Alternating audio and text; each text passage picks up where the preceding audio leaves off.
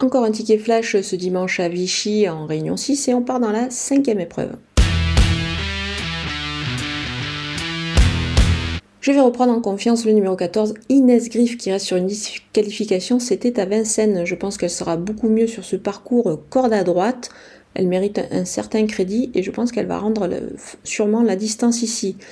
Pour assurer le coup, ben, on va l'associer euh, au numéro 10, Iskaberi. Euh, elle est vraiment très très bien engagée et est associée euh, à son entraîneur Jean-Michel Bazir. Donc on peut dire qu'avant le coup, elle détient vraiment une première chance. Donc on va retenir ces deux juments pour un 2 sur 4.